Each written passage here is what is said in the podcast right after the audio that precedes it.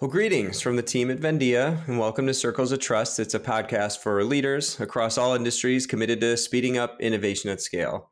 So I'm your host, Tim Zonka, and I'm really excited to dive into a conversation with Joyce Clinton. She is the head of management, reporting, systems, and operations for Union Bank, and Francine Klein, who is our senior solutions architect here at Vendia. So in this episode, we're going to get a behind-the-scenes view on closing the books and the processes set up for reconciling data as it comes in from multiple sources. So let's jump in. Welcome to both of you. It's great to have you on the show.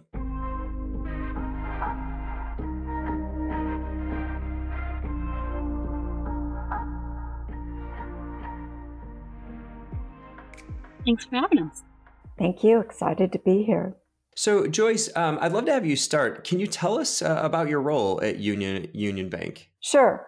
My role, I'm responsible for closing the managerial books, which is used for all aspects of management reporting. It's to ensure that data, financial data, lands timely and accurately in the various tool sets that we use. The managerial data is used for business performance reporting, SEC reporting, as well as for the budget and the forecast.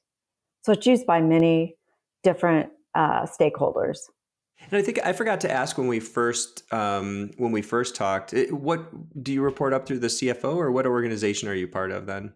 Yes, through the CFO organization. Okay. Great, thanks.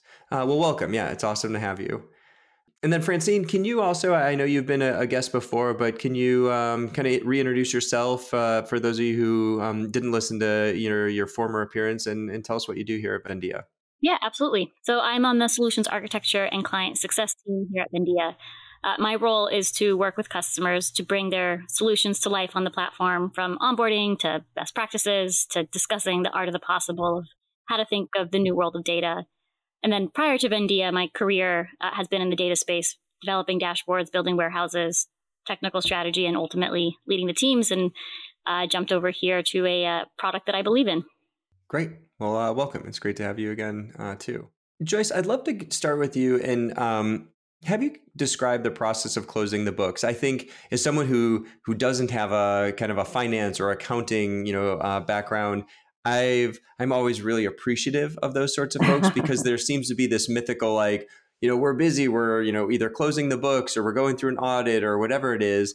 And to me, it has this mystical, magical, the thing that people do over there. But, tell, especially for someone like me, what does it mean to close the books? What's that process look like? And also just I'd love to have you touch on why does it matter? Why is it important to the business? Yeah, I'll start with that. Why it's important is the data that we deliver in our close is, as I mentioned earlier, used for all aspects of management reporting. So you've got your general ledger that delivers your statutory data, if you will, but it doesn't tell you anything about business performance.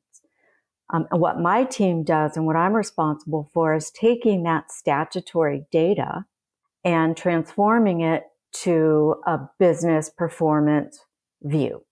And it's absolutely critical because it is the source of record for the board report, for the segment footnote in the SEC 10K and Q, for all of the budgeting and forecasting, and really, strategically where our financials are heading in the near future. In the future and then a few years out. What's unique about our process, I believe, is that it's highly manual. And it's highly manual due to the lack of data that we can gather at the source.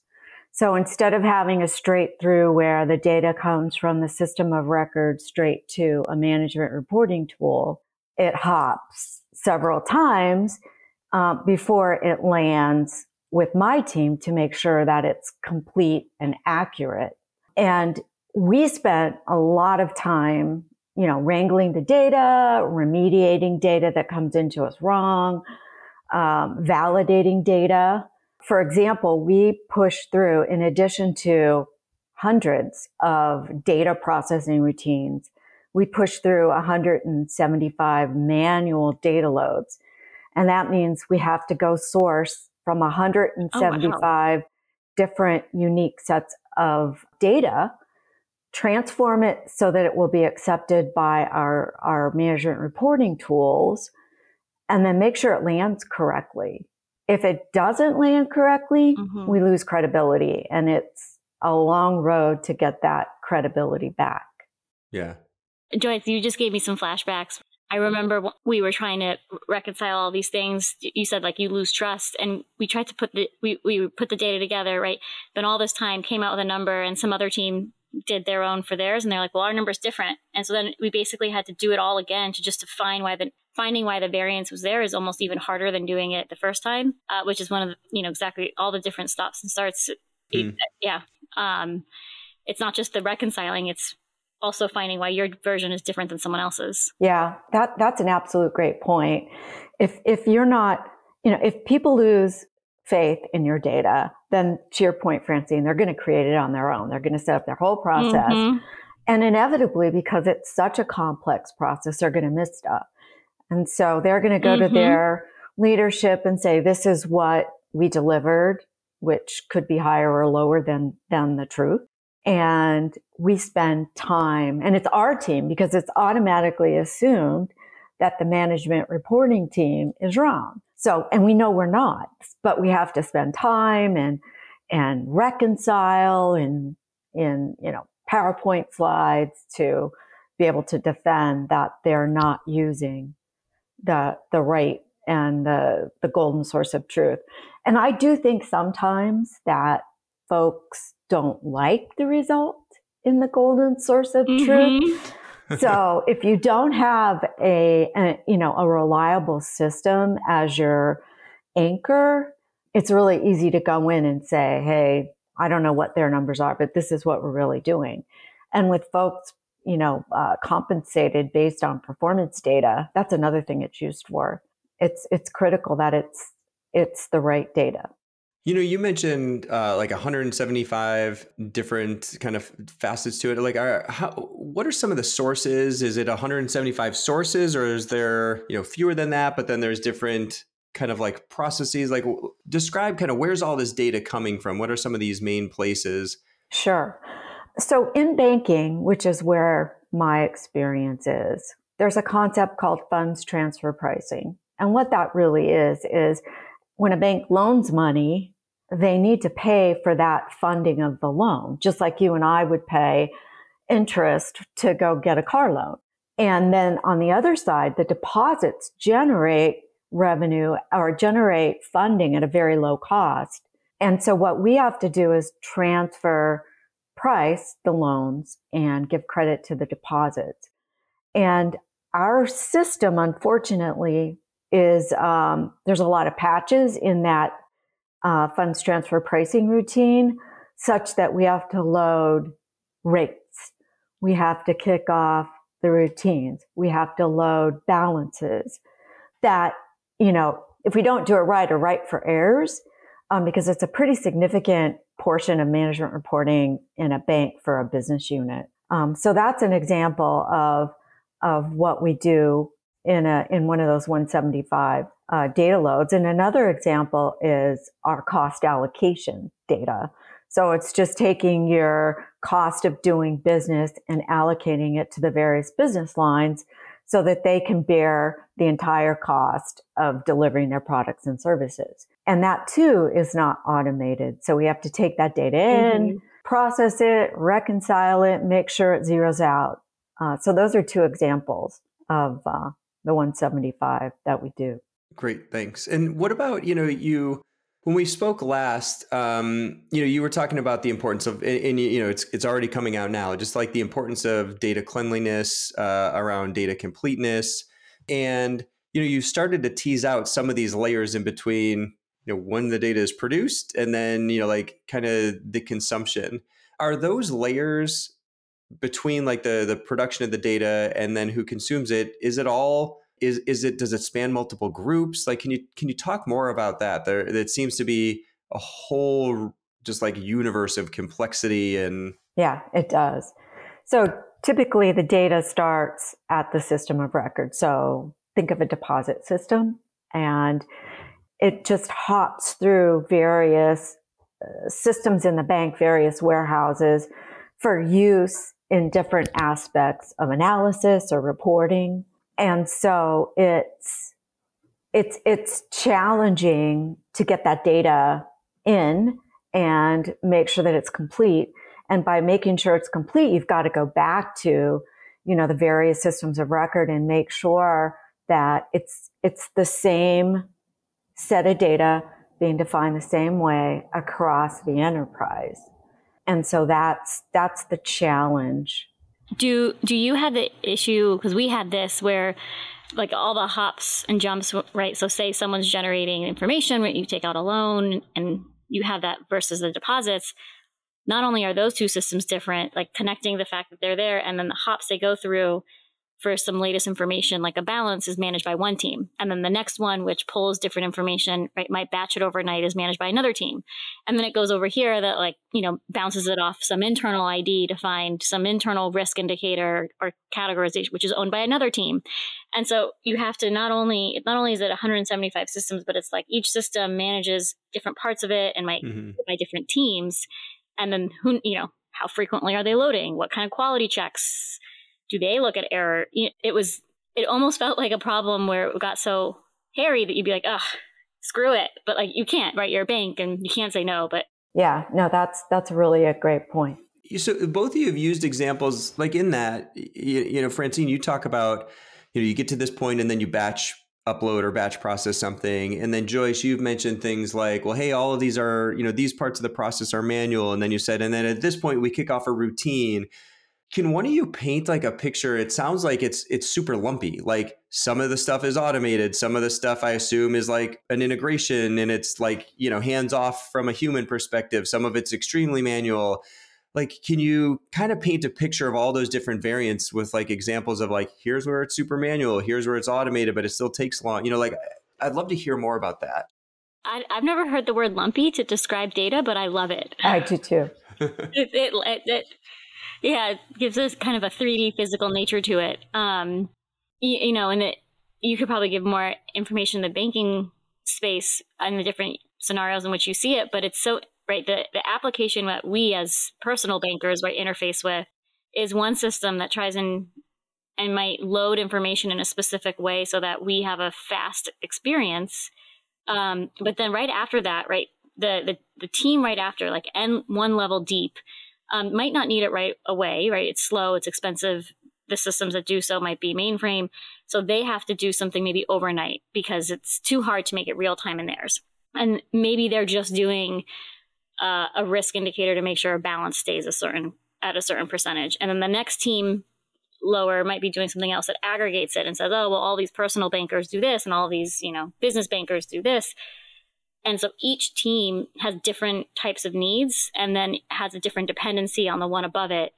And it's to date, right, systems haven't existed well that actually make data flow back and forth. And so you have to either use another tool that sends it from one tool to the next. And so you have an integration tool that might do one type of like a by 100,000 records, or you might have one that says only at night because it's too labor intensive. And so every N level of depth adds not only delay, but changes that you don't have control on. I'd be so interested to hear, like, from where the information is generated, what are all the hops that something has to go through before you even know what's going on? Yeah, that's a great question. I think that the reason it goes through so many hops is the various uses of the data. And for example, you know, I want to model what my deposits are going to look like based on these parameters for X years, as opposed to, you know, what's my cost of funds on delivering my product? What is my real estate footprint for my branches? So it's all these different uses for the data that I think complicate how it's delivered and how it's used.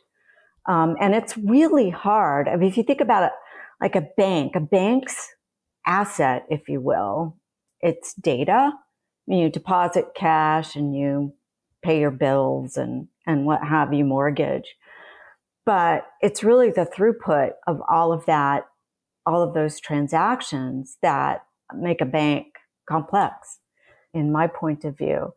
And so it's challenging to make sure that that data, you should use it one time all the way through. You should never have data that can be manipulated or tweaked for another source. It's one system of record, one source of truth. And there's opportunities if I want my report to look a different way, if I want my performance to look a different way, you can define the data yourself, but it always gets reconciled back to the golden source of truth. Did I answer your question? Oh yeah. Do you, and like even when you have a golden source of truth for say an asset, I imagine there's supplemental information that you have to add in from other systems. And so even knowing that you're talking about the same asset to reconcile, right? It's not just cleaning from the hops and starts. It's, oh, well, I need this information. I have to, supplement it. And as granular as you have an asset ID here, how do you know that information is for that asset? Is it a name match? Correct. Reconciling became, you had rules and matching and Yeah, that's a huge part of what we do. I have 20 folks who are offshore, so the cost per person is lower than if they were onshore. But their job is to make sure that data is complete, that it's clean, that it lands where it's supposed to land, and then validate that it did before it pushes out and it's used for any of the management reporting.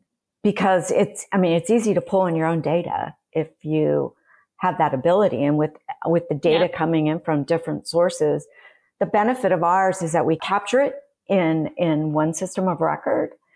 But still, people will try and use data in a way that it's not intended to be used. And you mentioned, 20 people offshore. Yeah. Can you talk a little bit more about your team? Sure. And are they all offshore? Do you have a mix? What are the, I'd love to know, not only numbers of the groups, but do you have them specialize in different parts of the process? Oh, absolutely. That's a great question. So I leverage the offshore team, and their responsibility is to make sure that the data lands correctly in the management reporting system of record every month for close. So we start on business day -2, and we end on business day 11. And so it's a pretty long process when you're considering business days versus calendar days. And their job is to validate the data that lands systematically. So we have all kinds of sources of data coming into our management reporting system. A lot of it, most of it is automated, but these 175 manual data loads, think of them as journal entries. They have to go out, capture the information, transform it in a way that the system will receive it, and then push it through for consumption by our lines of business. So it's a lot of heavy lifting. I would say it's the dirty work because they have to make sure it's correct. The minute something lands incorrectly, we lose credibility and you don't know what you're doing and your data is wrong. And the easiest thing to go into a meeting when your numbers aren't, landing where they should or heading for, from a forecast perspective where they should, is to blame the person providing the data. Oh, that's not my data. And so it's really important that we get it right. And so we have recons from that team when the data is received. Then we have a maker and a checker that pushes it through the system. Then it comes out of the system. We make sure that data processed correctly, and then we push it to the reporting system where it's aggregated into the reporting system where it's used. So that's the offshore team. It's an operational production team. The onshore team, which I have about 6 folks onshore, their job is to face off with the business. And they know their business. They're each assigned a business. Consider them like a corporate finance CFO liaison. And so their job is to any issue remediation, any question resolution. They participate in business cases, so they understand how new data is introduced, what its intended use is for, and they can face off because that team is highly experienced and they understand the business. And so it's a nice break where you've got this offshore team focused 100% on getting that data right. And then you've got the onshore team, which is focused on customer support. This is so funny because obviously I'm having been in the data space as well. Sometimes I forget to realize some of the roles that we all play, right? So whenever someone thinks about data analysis and the people who play data analysis roles and business partners in that role, I know what they think is, oh, they're doing forecasting and they're looking at the information and garnering insights and idea. And you say, well, yeah, we want them to, but in order for them to do that, they probably spend 60, 70, maybe 80% of their time just wrangling and cleaning the data, asking the business, hey, is this value right? Like, are you putting this information in? Before they can actually look at it to ask questions, to say, where is our business going? What should we invest in? And the amount of time, people, resources, coordination, project management, risk mitigation, and just trying to make sure that you have a clean thing to look at is, sometimes I forget how much time we spend doing that. And it's every now and then I have this like, oh man, there's got to be a better way. Yeah. I mean, the best way is to get that data from the source straight through and landing in the management reporting system. Yeah. And I always say, if we had clean data, if we had accessible data, you wouldn't need my team. I really think my team is there because we don't have complete data that's straight through. And I'm sure that's not an anomaly. There are other, banks I've worked in financial services for decades that have the same challenges, but you're right. It's an effort to make sure that data is correct. When I joined, I was more on the business side, using the data rather than delivering the data. And I didn't understand all of the various degrees of reconciliation and hop and transformation that the data needed to go through to be able to be used. And when I joined, there was the data was not trusted because there were errors all the time. We didn't know when we closed the books, when the last entry went in. And I mean, this data was used for the segment footnote, for the 10Ks and Qs, for management reporting, for all the business operating reviews. And it wasn't reliable. And I think that's one reason that I was fortunate to get the role. And it just took a lot of grinding and effort and roll up your sleeves and doing the dirty work to make sure that data moves correctly. And and many times the data breaks from source to a warehouse. And we have to go figure that out. Oh, yeah. I mean, we're not experts, but we know enough about the data lineage to go figure out why it broke. And if you do it right, it looks like it's easy, but getting it right, I know, right, is huge, right? Huge. And people are, I just enter it and it shows up.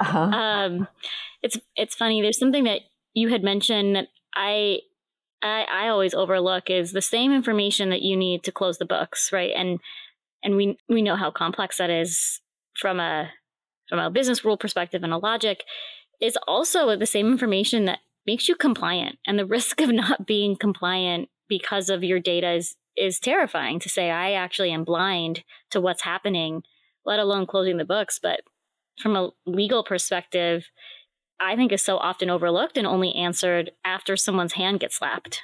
Yeah. Oh, absolutely. Our process is SOX. We have to be SOX compliant, Sarbanes-Oxley, which is unique. And I think that, it's because we have customer data in one of our tool sets. So we have to every quarter verify that the data is accurate, received timely, complete, and we're audited on that. So it's really important that the data that we get and that we transform lands correctly. Are those audits internal, external? The data is used for the segment footnote in the 10Q and the 10K, the quarterly and annual reporting to the SEC. So that is what makes it our audit requirements even more complex and onerous compared to other systems, just for the fact that it's used in the... Do you have to build, in addition to reconciling and the team size to reconcile, do you have to build parallel systems for the mere purpose of the traceability and the auditability so that you can tell folks what you did? I do not do that. I don't know if that's good or bad. But I mean, we reconcile every step along the way to make sure that the data from the system of record comes in and it's complete. And then as we process it through our system, we have a couple systems that it processes through. The first system that it's complete every step along the way and then delivered to our business users, transformed for their use in management reporting. Joyce, you mentioned kind of business users, management reporting a handful of times now. Can you talk a little bit more about, you had mentioned your 6 onshore folks are kind of plugged into the business, and so they're working with them. Can you talk a little bit more, a bit more about what is the business's involvement? Is it all to help kind of reconcile and help ensure the cleanliness and accuracy of the data, or are they consuming any of the output of the reporting as well? Their role is to consume the data and yell and scream when it's wrong. Whether or not it's something that my team may have done or the data was booked incorrectly at the source, they know enough to know when the data doesn't look right and they raise a red flag. And then my team has to go figure out what happened. If something happened, sometimes it's just, that's not how they expected the data to land, and that's the way it landed. Okay. Based on, volumes and rates. Interesting. And then what about, kind of moving forward? So you've described kind of the process as it's been working, recently.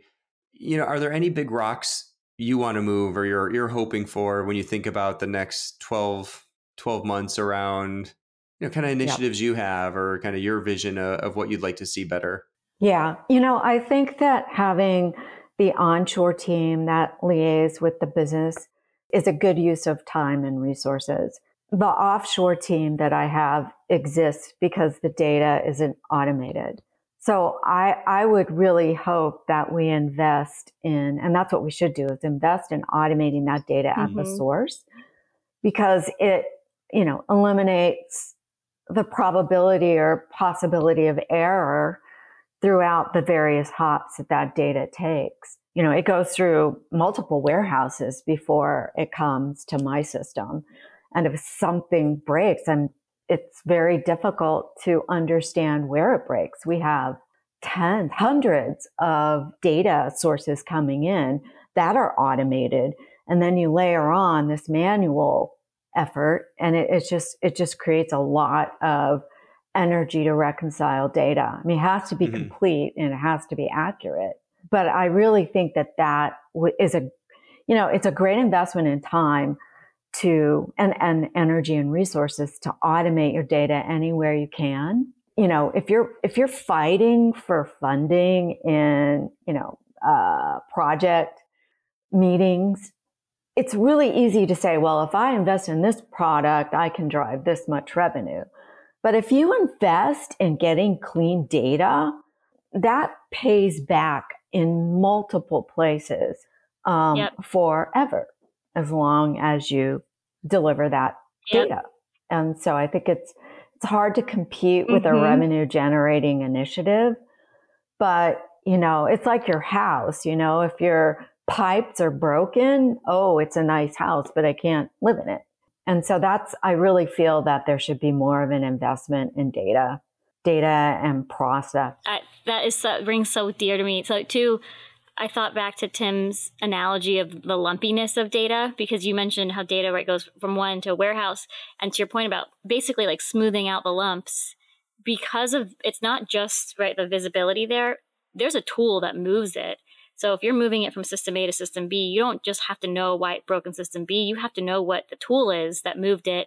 And that probably doesn't have information. So the lumpiness there, and it's really hard to your point, define the ROI on that because it's so indirect, right? The attribution, right? You'd rather change your marble countertop into something that's bright and light as opposed to fix the pipes that you don't see. Cause like, well, the water's still coming. Like, you know, it might be a little dirty, but no one knows. Exactly. Yeah, that's a great analogy.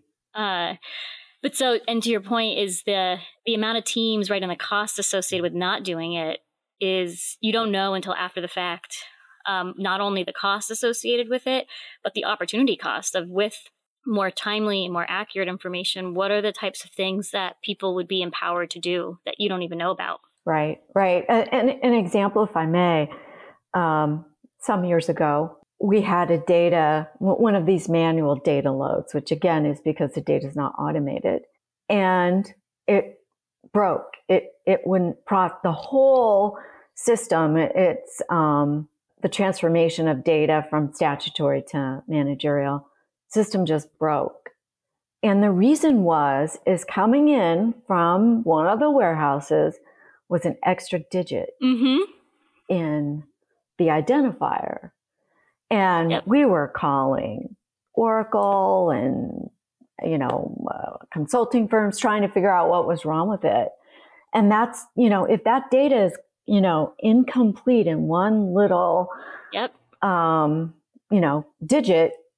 it creates so much noise and, again, you lose credibility. Mm-hmm. And I believe in that situation, the CFO, that's the first time I ever met the CFO of the bank in person because of that situation, because no one could figure out what was wrong. And it was just that little teeny extra digit. That's a powerful example. Wow. You mentioned just the idea of, a bit of your more near-term vision and, talking about finding value and reducing, at least what I kind of maybe summarize is like reducing the costs that are associated with just some of this data cleanliness, data integrity, which I love. I mean, it's both aspirational and very pragmatic and kind of tangible. Like you can understand how to get there.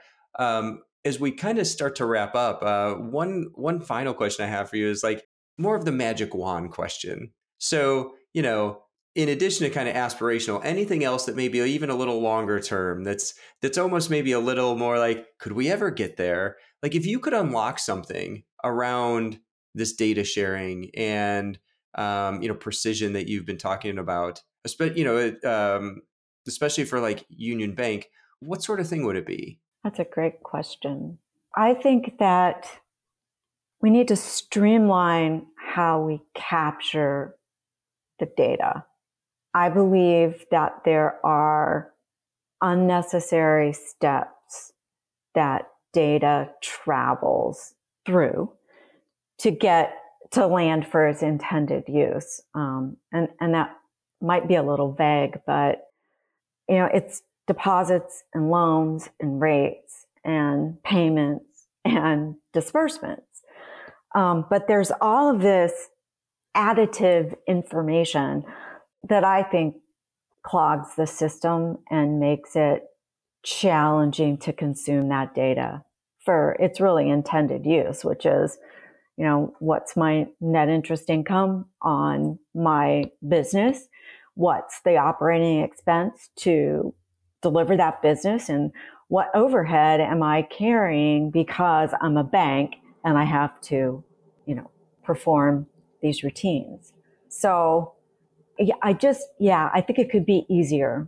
Less is more, and simplify the process. And I think the reason why it's aspirational is the cost. Mm-hmm. The cost. I mean, it's easy to envision, I want to automate one of my data feeds from the source. Okay, we get, you know, 100 grand, we go and we figure out how to capture that so that you can take my team out of it.